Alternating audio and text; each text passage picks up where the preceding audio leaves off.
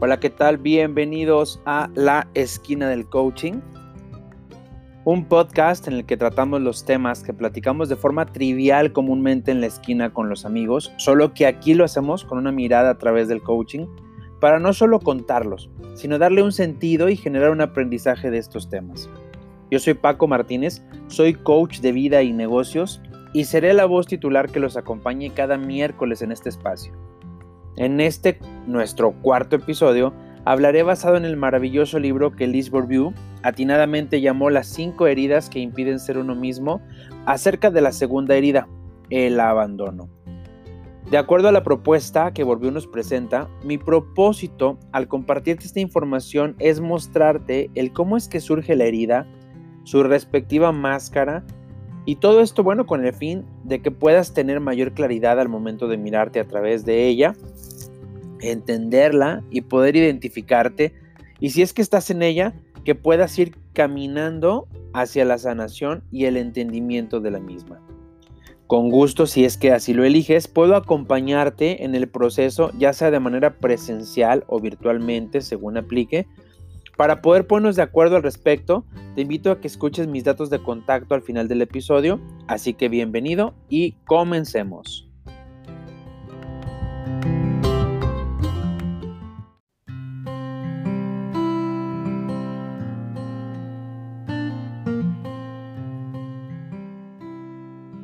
Es importante, antes de iniciar a hablar un poco acerca de la herida, del abandono, clarificar la diferencia que existe entre abandonar y rechazar. Abandonar a alguien es apartarse de él, es dejarlo, es no desear tener algo que ver con él. Para clarificar la diferencia, veamos el caso de una pareja. Si uno de los dos miembros elige rechazar al otro, buscará cómo no tenerle cerca. Es decir, le dolerá la cabeza, se cambiará de asiento, lo va a repeler de todas las formas que encuentre. Mientras que si elige abandonarlo, se alejará, se marchará para distanciarse, ya sea temporal o definitivamente. Mientras que el rechazo se vive en el plano del ser, el abandono indefectiblemente se vivirá en los planos del hacer y el tener. Escuchemos unos ejemplos de cómo es que se pudo activar la herida en el niño. Por ejemplo, a la llegada de un nuevo hermanito. Es decir, cuando hay un nuevo miembro de la familia, el hijo o quizá los hijos que vinieron antes de este van a sentir como si ya no hay tiempo para ellos. Y peor aún si el bebé nuevo es enfermizo. Entonces esto definitivamente va a propiciar la creación de la herida. Otra forma es con los papás trabajadores. Cuando los papás trabajan, tienen actividades que hacer, etc. Entonces restarán tiempo del tiempo que el niño cree que debiera ser para él o para ella. Otra forma es cuando, por ejemplo, el niño es internado por alguna situación de salud en alguna clínica u hospital. Y más aún si de pronto unos días antes o unas semanas antes el niño cree que se portó mal. Entonces este internamiento o esta situación va a asumir que es consecuencia de lo que hizo. Es como un castigo y por lo tanto, bueno, pues lo abandonaron. Y entonces si el periodo de internamiento es prolongado, pues el niño afianzará la herida, dado que creerá que los papás no quieren llevarlo a casa, ya no lo quieren tener en la casa. Otra forma de crear la herida es cuando los padres lo mandan de vacaciones con alguien más, por el motivo que sea, ya sea que el niño tiene muchas vacaciones o los papás tienen que trabajar o cualquier circunstancia, aún incluso cuando sea un familiar, la abuela, por ejemplo, siempre que lo van a alejar de ellos, es decir, el niño sentirá que lo están mandando a otro lado porque no pueden o no quieren ya estar con él. Otra circunstancia que también es bastante común es cuando mamá enferma y definitivamente papá está ocupado proveyendo. Entonces el niño genera como esta parte de pues no soy lo suficientemente importante para que me pongan atención. Muchas personas que sufren la herida del abandono, cuando eran pequeñas, experimentaron una profunda falta de comunicación por parte del progenitor del sexo opuesto, ya que es con este con quien se vive la herida de abandono. Es muy importante que tengas claro que la herida de abandono es con el progenitor del sexo opuesto, mientras que el rechazo es con el progenitor del mismo sexo.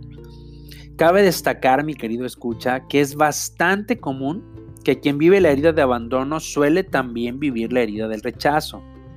Así que quizá digas, a ver Paco, eso ya no me gustó, entonces como quiera estoy fregado. Mira, te explico. Cuando la persona que vivió rechazo es joven, siente la herida por el progenitor del mismo sexo y el abandono por el del sexo opuesto. Ese que creía que debió haberse preocupado por él, que lo debió haber cuidado más, que lo debió haber protegido para que fuera menos rechazada por el progenitor del mismo sexo. En esta parte quiero aprovechar para clarificar que hay niños que pueden vivir una experiencia en que se sienten abandonados por el progenitor del mismo sexo, cuando en realidad lo que están viviendo es la herida del rechazo con ese progenitor. ¿Por qué? Ah, bueno, porque el progenitor del mismo sexo, que no se ocupa del niño, actúa así porque se está rechazando a sí mismo. Al paso de estos 4 años, estudiando toda esta parte de las heridas y conociendo a fondo lo que nos propone Bourbeau en su libro, y dadas las experiencias que he podido vivenciar, tanto en el salón como en el coaching 1 a 1, y sumado a todo lo que nos comparte Lise en su libro, me he dado cuenta que la mayoría tenemos varias heridas, aunque no en todos se manifiestan en el mismo nivel de dolor. La ausencia de alimentación física también puede originar la herida del abandono. Esta suele iniciar antes de los 2 años de edad. La máscara que se crea quien intenta ocultar su herida es el dependiente. Así que así es como me voy a referir a quien sufre abandono a lo largo de este episodio e incluso en episodios posteriores. Físicamente, quien utiliza esta máscara se caracteriza por un cuerpo que carece de tono muscular. El cuerpo es largo, delgado y encorvado. Cuando es así, tal cual como te lo estoy compartiendo, la herida de abandono es muy profunda. El sistema muscular no está lo suficientemente desarrollado y parece no poder sostener el cuerpo erguido. Es como si requiriera de ayuda para hacerlo. Quien utiliza la máscara del dependiente generalmente pareciera que no puede lograr nada por sí mismo y que siempre anda buscando aprobación. Siempre anda buscando el apoyo de alguien. Por eso mismo es bastante común ver a esta persona como si fuera un niño pequeño que necesita ayuda. Los ojos tristes y grandes también apuntan a la herida del abandono. Pareciera así como a través de los ojos pudiera atraer a otros. Las piernas son débiles, con frecuencia se tiene la impresión de que los brazos son demasiado largos y que cuelgan pegados al cuerpo. Pareciera tener la espalda encorvada, dando la impresión de que la columna no puede sostenerlo por completo.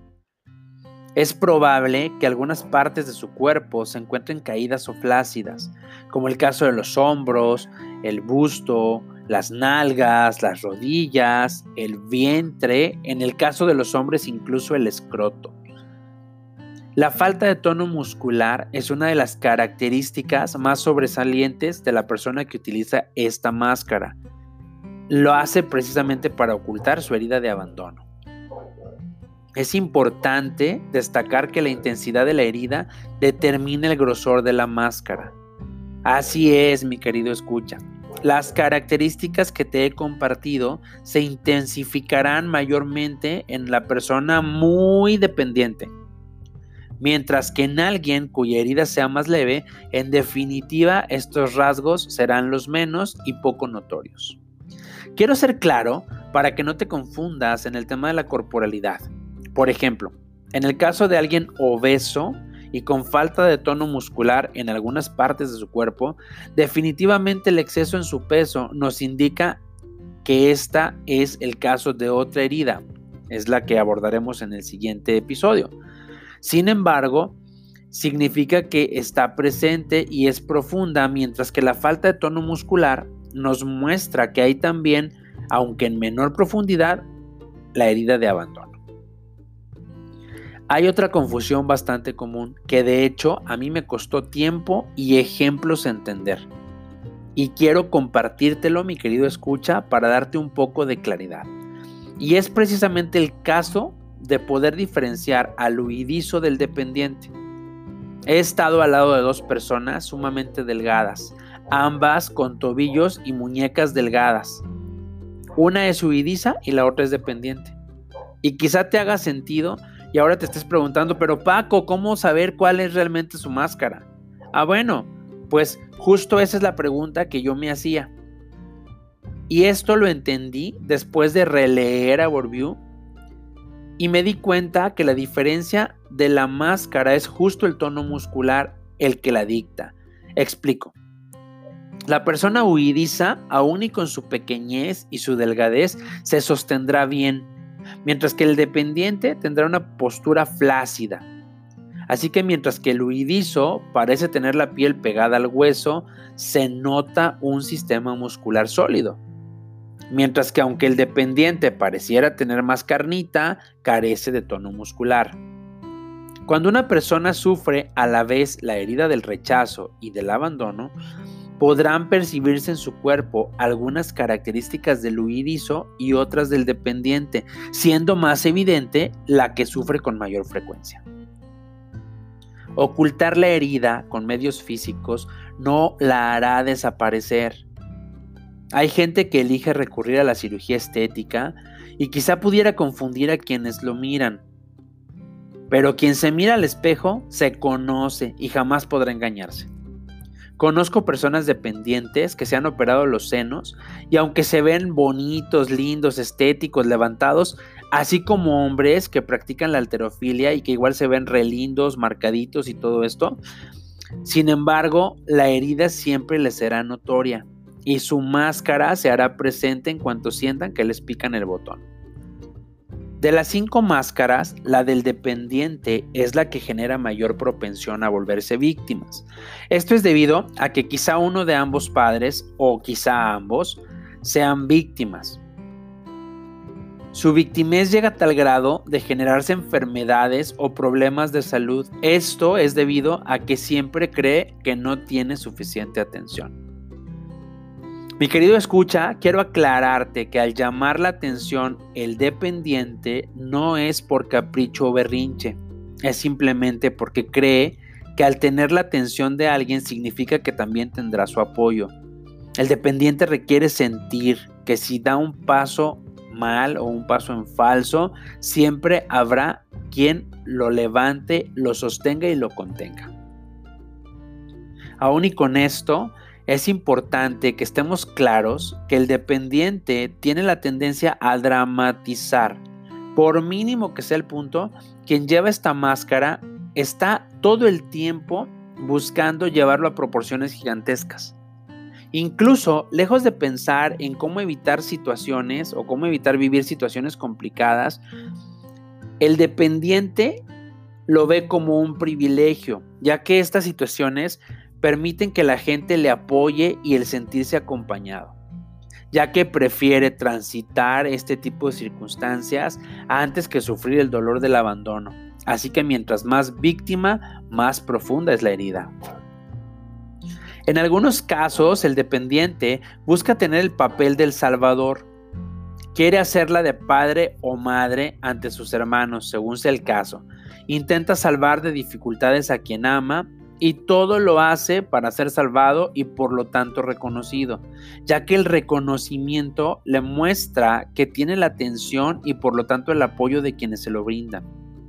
Al hablar de emociones, mi querido escucha, he de mencionarte que el dependiente tiene unos picos muy marcados. Brinca de la euforia a la depresión en un instante. Incluso quien trae la máscara suele preguntarse por qué sucede. Si no encuentra ningún motivo aparente para tener estos picos, la respuesta es muy simple. Es justo su miedo a la soledad el que hace que tenga este tipo de reacciones.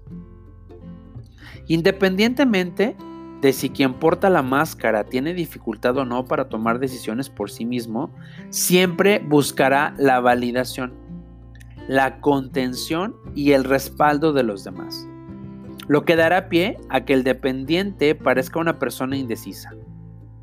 Otra característica que quiero compartirte, mi querido escucha, es que el dependiente pudiera parecer una persona perezosa, aunque en realidad lo que sucede es que no le gusta realizar actividad física, y menos si la tiene que hacer solo, dado que necesita de la presencia de alguien para sentirse apoyado.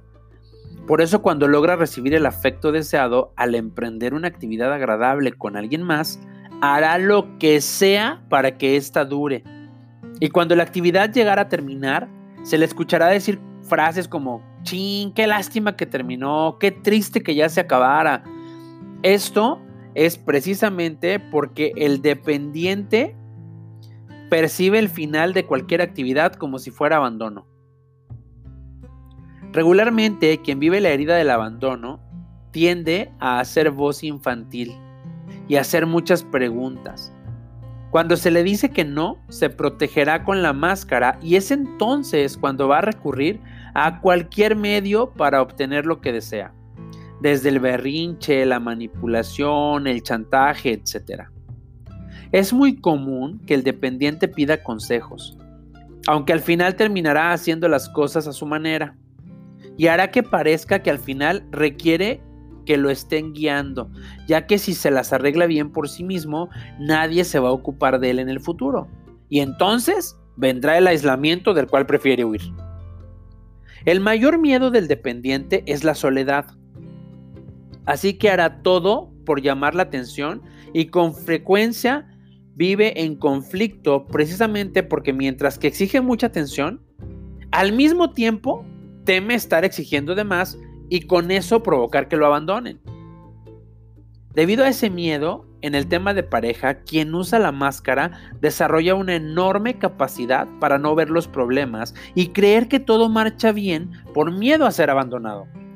Cuando el otro le anuncia su partida, el dependiente sufre al estar desconcertado, ya que no fue capaz de ver el problema y por lo tanto no esperaba este término. Así que, mi querido escucha, si este es tu caso y estás aferrado a una persona por temor a transitar el abandono, es importante que te des tu propio apoyo. No te acobardes cuando sientas desesperación. Y siempre recuerda que seguramente habemos más de uno que te podemos apoyar. Para quien vive la máscara, también es muy difícil salir de algún lugar o dejar una situación, aun cuando lo haga para ir a otro sitio igual o más agradable. Le entristece la idea de partir. Por ejemplo, alguien que por deporte o trabajo o cualquier otra circunstancia tiene que viajar por unos días o semanas, le costará irse de casa, dejar sus amigos, sus rutinas, etc. Aunque una vez fuera, cuando sea el momento de regresar, ahora le costará dejar el nuevo lugar y a las nuevas personas que ha conocido. Un dependiente difícilmente se va a llevar con una figura autoritaria, ya que piensa que éste no querrá hacerse cargo de él. Por eso elige ser visto como alguien cálido por los demás. Incluso en ocasiones tiende a forzar ese tipo de comportamientos, ya que cree que siendo así, los demás serán cálidos, atentos y afectuosos con él.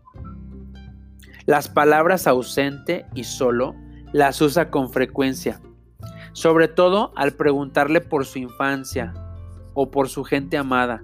Regularmente dirá cosas como: lo he vivido solo, mientras él o ella estaba ausente. El grado de ansiedad que vive al estar solo determina la magnitud de la herida. Detrás del aislamiento, quien sufre el abandono, solo está el miedo de no saber manejar las emociones que le producirá la atención de la otra persona. He ahí su habilidad para boicotear sus propias relaciones y con ello su propia felicidad, ya que apenas se intensifica una relación, se las arregla para que termine.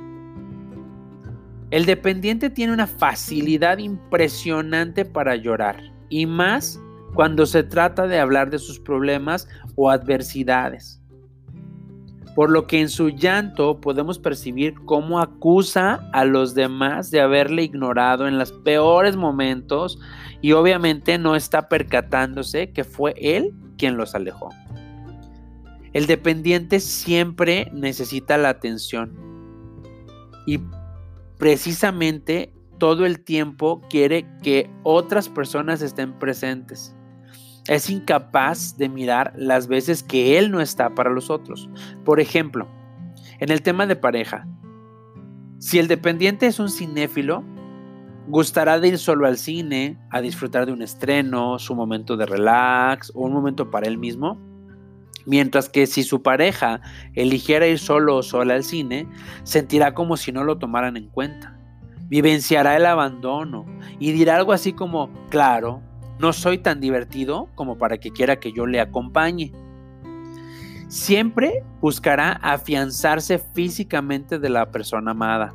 Le tomará la mano, se apoyará en el otro, lo estará tocando con frecuencia. Cuando está de pie, busca apoyarse contra un muro, una puerta o cualquier otra cosa. Incluso sentado, le es difícil estar erguido y su espalda siempre tiende a encorvarse hacia adelante. En una reunión o en una charla en grupo, querrá llamar la atención poderosamente, aunque buscará siempre que le den atención en lo individual y en privado. Una vez que ha logrado que le noten, regularmente buscará que en privado lo atiendan. Suelen ser personas que ocupan puestos públicos o incluso trabajar en situaciones que les hagan estar a la vista de un numeroso público. Otro de los temores preponderantes del dependiente es la agorafobia. En específico, le teme a la muerte y a la locura. Es un ser fusional, es decir, se fusiona con mucha facilidad con la gente, lo que lo hace sentirse responsable de la felicidad o la desdicha de los otros, como si creyera que ellos igual son responsables de su felicidad o de su desdicha. Al ser una persona fusional, tiene la tendencia a sentir las emociones de los otros y dejarse invadir por ellas. Todo ese exceso de actividad mental es la que le hace temer la locura, cuando lo que en realidad es que más bien se vuelve una persona hipersensible a las emociones y por eso siente con tanta intensidad. Respecto al morir, teme precisamente la muerte porque quien usa la máscara vive un sentimiento de abandono cada que alguien querido muere y cada vez le es más difícil aceptar la muerte, así que para él morir es el equivalente a abandonar. Es muy común al mirar los problemas que se causa con su propia dependencia, que quien usa la máscara quiera ser independiente. De hecho, lo presume a los demás. Solo que al hacerlo, simplemente está acentuando la máscara, ya que lo que realmente quiere es autonomía. En el tema sexual, el dependiente utiliza el sexo para afianzarse a otra persona. Esto es más notorio en el caso de las mujeres, ya que cuando se sienten deseadas por alguien, se creen más importantes. En el caso de los 5 arquetipos, es el dependiente el más sexual de todos. Por lo general, el dependiente buscará más sexo que su pareja. Si la mujer dependiente no quiere tener sexo, no le dirá a su pareja, prefiere simular que sí lo quiere antes que generar una ocasión de sentirse no deseada. Hay mujeres que incluso están de acuerdo en participar en triángulos sexuales, aún sabiendo que el marido estará con otra en la cama de al lado. Y por su parte, el hombre dependiente simulará ignorar que su esposa tiene un amante. Quien porta la máscara elige tolerar este tipo de situaciones con tal de no ser abandonados. En el plano de la alimentación, el dependiente puede comer mucho sin subir de peso ya que al nunca ser suficiente, su cuerpo se programa para esta instrucción y obviamente reacciona al no subir de peso. En el episodio anterior te comentaba, mi querido escucha, que el huidizo tiene la tendencia hacia la anorexia. Bueno, pues hoy te comparto que el dependiente la tiene hacia la bulimia. Cuando el dependiente no ha encontrado la persona sustituta para el progenitor ausente, transfiere la falta de él a los alimentos y al vomitar manifiesta a qué grado le hace falta este progenitor. Siempre preferirá los alimentos blandos, le gusta mucho el pan, come lentamente para prolongar el placer y la atención, sobre todo si está acompañado. De hecho, el dependiente no le gusta comer solo y menos fuera de casa. Y como dejar es una palabra que le causa conflicto, entonces tiene problemas con dejar comida en el plato. En cuanto a las enfermedades, el dependiente tiene la tendencia al asma. En el plano metafísico, quien padece asma es porque acepta más de lo que debería y no rechaza lo que le pesa. Los bronquios, ya que estos guardan una relación metafísica con la familia y el dependiente quiere tener un lugar en ella. La hipoglucemia y diabetes, esto debido a que todo su sistema digestivo es frágil porque cree que no tiene la alimentación adecuada. La miopía, debido a su miedo de ver más lejos con relación al futuro y a su miedo a enfrentar solo el porvenir. La histeria es otra de las afecciones que pudiera tener quien porta la máscara. Esto porque el dependiente muestra y manifiesta ruidosamente sus emociones. La depresión.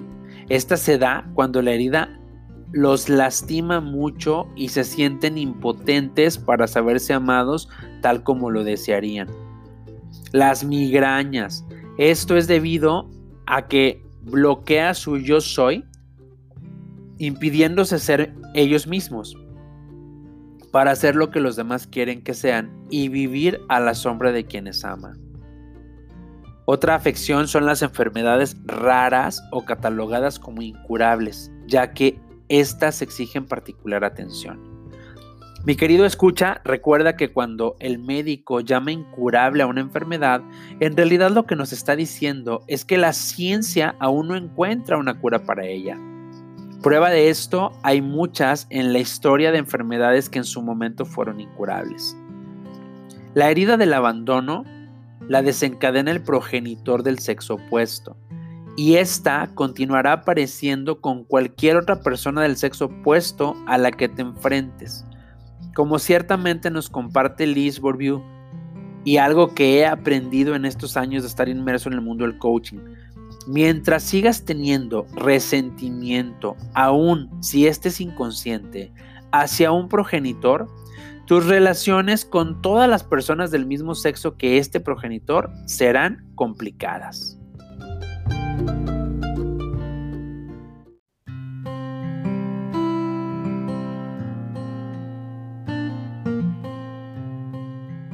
Recuerda, mi querido escucha, que la causa principal de cualquier herida radica en la incapacidad de las personas para perdonarse, lo que se hacen a sí mismos o lo que han hecho a los demás. Respecto a la herida del abandono, esto es importante porque significa que también te has abandonado a ti mismo, o que has abandonado a los demás, o que has abandonado proyectos o situaciones. Si reconoces en ti las características del dependiente, aun cuando creas no haber carecido de atención por parte del progenitor del sexo opuesto, sino al contrario, sientas que recibiste mucho, quizá eso fue lo que sucedió. Que la atención que recibiste no concuerda con la que hubieras querido, y eso te hizo sentirte abrumado, generando obviamente el abandono. No olvides que las características y comportamientos que te he compartido en este episodio solo se presentan cuando la persona que sufre la herida del abandono se pone la máscara del dependiente. La máscara puede llevarse ocasional o frecuentemente según la gravedad de la herida y la intensidad del dolor.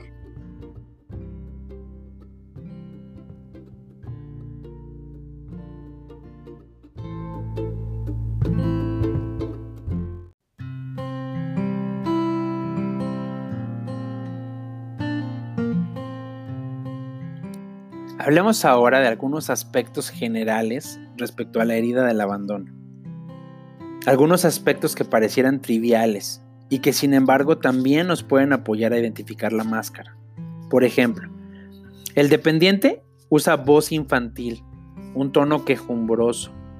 Prefiere los bailes de contacto porque le presentan la oportunidad de estrecharse contra su pareja. Algunas veces parece fundirse con su pareja. Cuando está bailando, de quien vive esta máscara emana el miren cómo le gusto a mi pareja. El dependiente prefiere un auto cómodo que difiera de las normas. A la hora de sentarse, el dependiente se sume en la silla o se apoya en algo como el brazo del sillón o en un sillón vecino. La parte superior de la espalda se encorva hacia adelante. Para el dependiente su temor más grande es la soledad. No lo ve porque se las ingenia para casi nunca estar solo, y cuando lo está, se hace creer a sí mismo que todo está bien, sin darse cuenta que está buscando incansablemente ocupaciones para pasar el tiempo. Su celular, los gadgets y cualquier red social son sus perfectos compañeros para pasar el tiempo. Las demás personas pueden ver y sentir ese gran temor que tiene a la soledad, y sobre todo porque sus ojos tristes también lo traicionan. Muy bien, este es justo el momento para que te asegures de tener en qué anotar y con qué hacerlo, ya que te daré justo ahora el resumen de esta segunda herida. Así que es necesario, si así lo eliges, que pongas pausa y te prepares para tomar nota. Bien, pues ya que estás en disposición para tomar nota, empecemos con el resumen de la herida del abandono. Surgimiento, de la concepción al tercer año de vida. Máscara, el dependiente. Progenitor, el del género opuesto.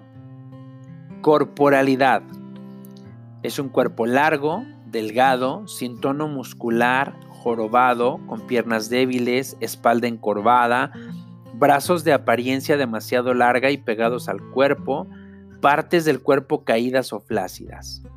Ojos, son grandes, tristes, con mirada que atrae.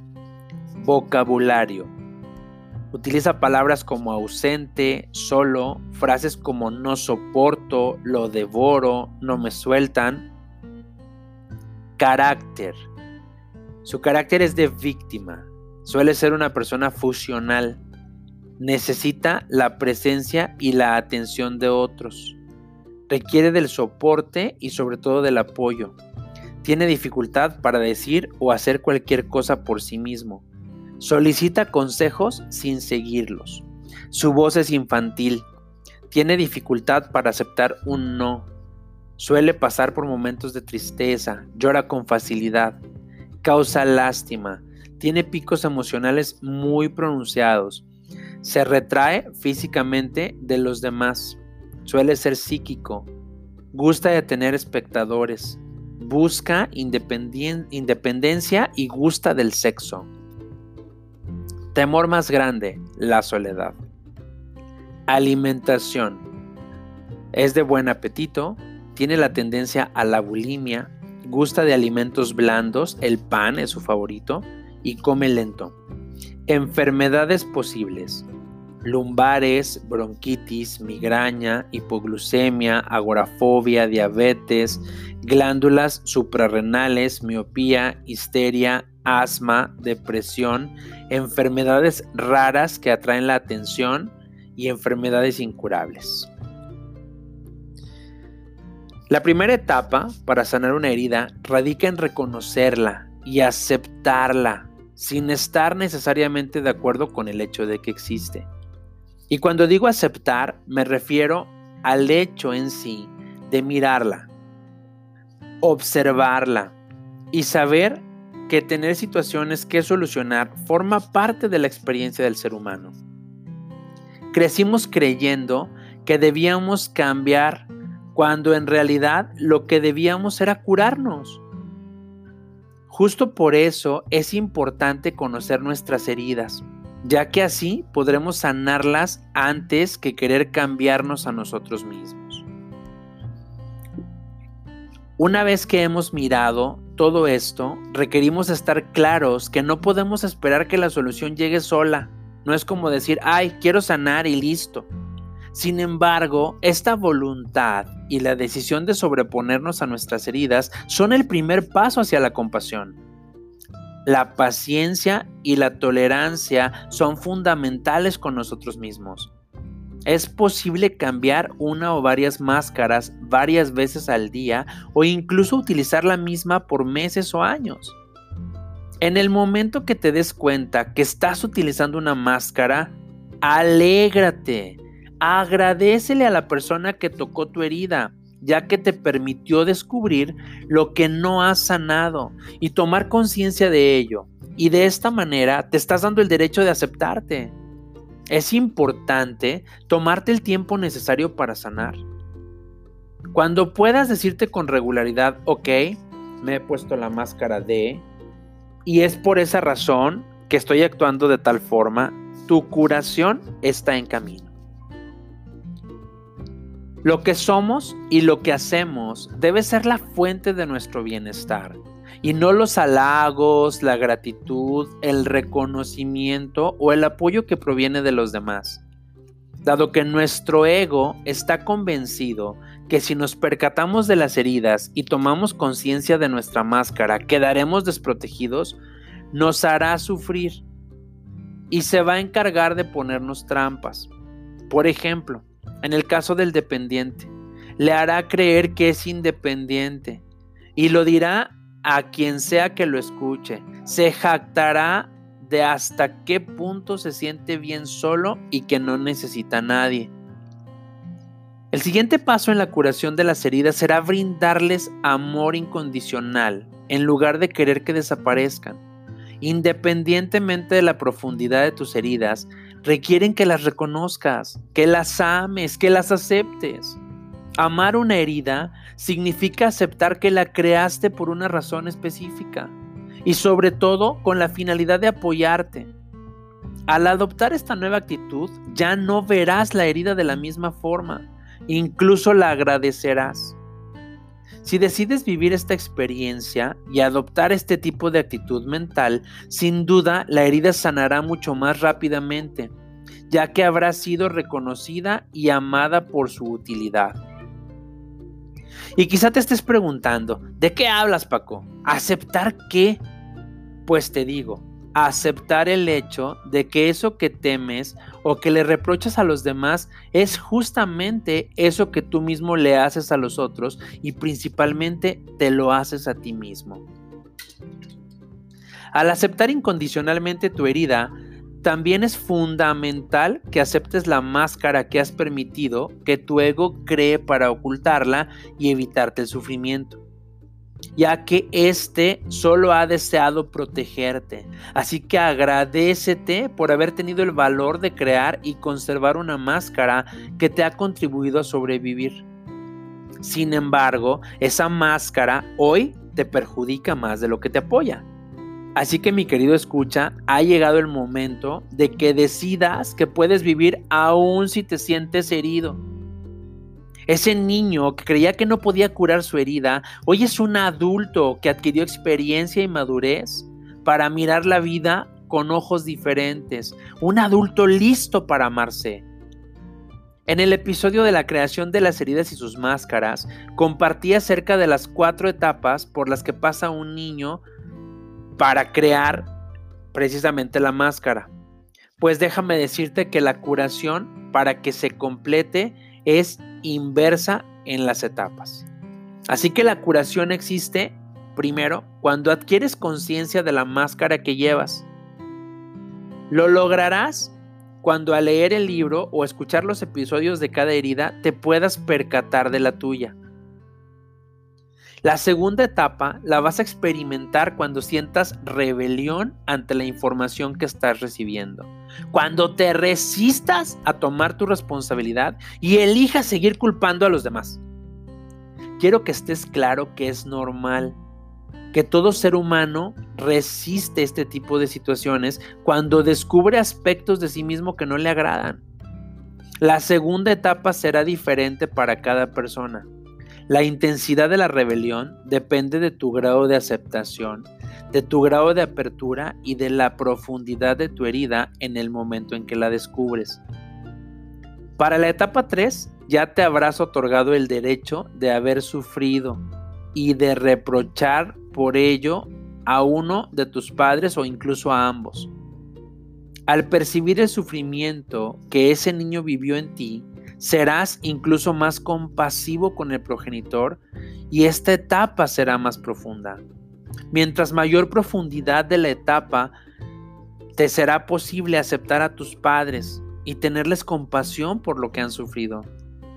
Por último, en la cuarta etapa volverás a ser tú mismo y dejarás de creer que necesitas llevarte tus máscaras para protegerte. Acepta que la vida está llena de experiencias que sirven para mostrarte lo que funciona y es idóneo para ti. Eso es amor a ti mismo. Dado que el amor tiene un enorme poder de curación y de infundir energía, prepárate para ver la transformación en tu vida. Y no solo en tus relaciones con los demás, sino en tu aspecto físico. Es decir, podrás notar curaciones o cambios en tu cuerpo. Amarte incondicionalmente significa que te aceptas, aun y cuando haces a los demás lo mismo que te reprochas. Es concederte el derecho de herir a otros y algunas veces abandonarlos, rechazarlos, incluso humillarlos o traicionarlos, hacer injusto con ellos, muy a tu pesar. Esta es la más importante de las etapas en el proceso de curación de tus heridas. Mi querido escucha, sé que pareciera loco, incluso seguramente estás en la etapa 2 y tu negación y rebelión están a tope. Y estás diciendo, Paco, ¿pero de qué me hablas? ¿Cómo puede ser que me estás pidiendo que me dé permiso de aceptar que yo también lo hago? Te invito a que guardes tu ego herido y toma nota del siguiente ejercicio que te apoyará enormemente en este andar. Lo primero que requieres es tener una libreta de trabajo. Al final de cada día, haz un balance de lo sucedido. Pregúntate en qué situaciones elegiste usar tu máscara hoy. Anota tus observaciones y sobre todo cómo te sentiste. Al término, perdónate al haberte permitido usar la máscara, sabiendo que hasta hoy creías que era el único medio para protegerte. Estate claro que sentir culpa y juicio es la mejor manera para boicotearte y regresar a la herida. Te aseguro que mientras más practiques el ejercicio, mayor será tu conciencia y con ello la aceptación para saber que se ha logrado la curación completa. Es necesario que sepas que tu comportamiento que ha afectado a alguien más o a ti mismo es completamente humano y requieres asumir las consecuencias, las que sean. Descubrirás al vivir en aceptación que mientras más derecho te des de traicionar, rechazar, abandonar, humillar o ser injusto, menos lo harás. Otra ventaja maravillosa de curar nuestras heridas es que recuperamos nuestra autonomía y dejamos de ser dependientes afectivos. Es decir, cuando requerimos algo, simplemente lo pedimos, sin esperar que sea específicamente una persona la que nos lo brinde. Confío, mi querido escucha, que al brindarte esta información seas compasivo contigo mismo. Y quiero que te apoye para alcanzar una gran paz interior al vivir menos ira, menos vergüenza, sin rencores. Al enfrentar estas heridas y sanarlas, toda la energía que sirvió para reprimir y ocultar nuestro dolor, finalmente se habrá liberado. Y entonces la podremos utilizar en objetivos mucho más productivos, es decir, en crear la vida que realmente merecemos y no conformarnos solamente con la que nos alcanza. El dependiente puede percibir su camino a la curación cuando se siente bien consigo mismo si está solo, cuando busca menos llamar la atención, cuando la vida le resulta menos dramática y cada vez tiene más deseos de emprender proyectos y es capaz de continuarlos aún si los demás no lo apoyan. Para concluir el episodio, te mencionaré los aspectos positivos, esas fuerzas que tenemos y qué relación tienen con el arquetipo. Estas fuerzas siempre existen ocultas en cada uno de nosotros y suelen ser ignoradas o mal empleadas, dado el lugar de importancia que atribuimos a nuestra máscara, con la finalidad de evitar nuestras heridas. Una vez que la herida sana, es decir, cuando somos nosotros mismos, sin temores, emerge la fuerza. Detrás del dependiente, por ejemplo, se oculta una persona hábil, que sabe cómo satisfacer lo que requiere. Esta persona es tenaz y perseverante en sus exigencias, determinada en la obtención de lo que desea. Es amena, sabe atraer la atención de los demás. Es jovial, sociable, tiene un gozo natural y proyecta su alegría de vivir. Es un ser apoyador, le gusta interesarse en los demás porque sabe cómo se sienten. Es creativo, posee talentos artísticos, es equilibrado, aunque es sociable, sabe cuándo requiere momentos de soledad para regresar a su centro. Este episodio en particular lo grabé con el propósito, como ya lo mencioné en la introducción, de que te ayude a tomar conciencia de la herida del abandono. Mira que te lo dice alguien que la vivió, alguien que la ha transitado, alguien que ha trabajado en esa herida y en la reconstrucción. Si te ves en la descripción de la máscara del dependiente, como me pasó a mí hace 4 años, aquí está toda la información que requieres para iniciar tu camino hacia la sanación de esta herida y creer en ti mismo, sin pensar que la vida está llena de abandonos. Mira que te lo dice quien siente que su madre lo abandonó, quien en algún momento sintió esta herida, quien trajo esta máscara por tantos años. Si por el contrario no te has reconocido en esta herida, te sugiero que antes de descartar la posibilidad, te asegures con esa persona importante en tu vida, esa que te conoce bien, esa que te ama, si está de acuerdo contigo en que esta no es tu herida. Recuerda también que es posible tener la herida y que no sea tan profunda. Si es así, seguramente serán solo algunas características las que encontrarás en ti.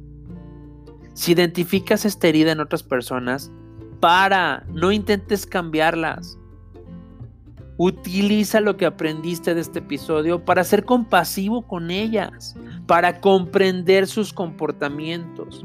Es preferible que ellos mismos escuchen el episodio o lean el libro de Bourbeau. Si demuestran algún interés en el tema, en lugar de que tú quieras hacerle al coach, invítalos a que escuchen o lean. Explícales el punto. Recuerda que una persona herida contagia y lastima, mientras que una persona sana cura y acompaña. En los siguientes episodios iremos tocando a fondo cada una de las heridas para que entonces tu estancia en la esquina del coaching sea mucho más productiva y placentera.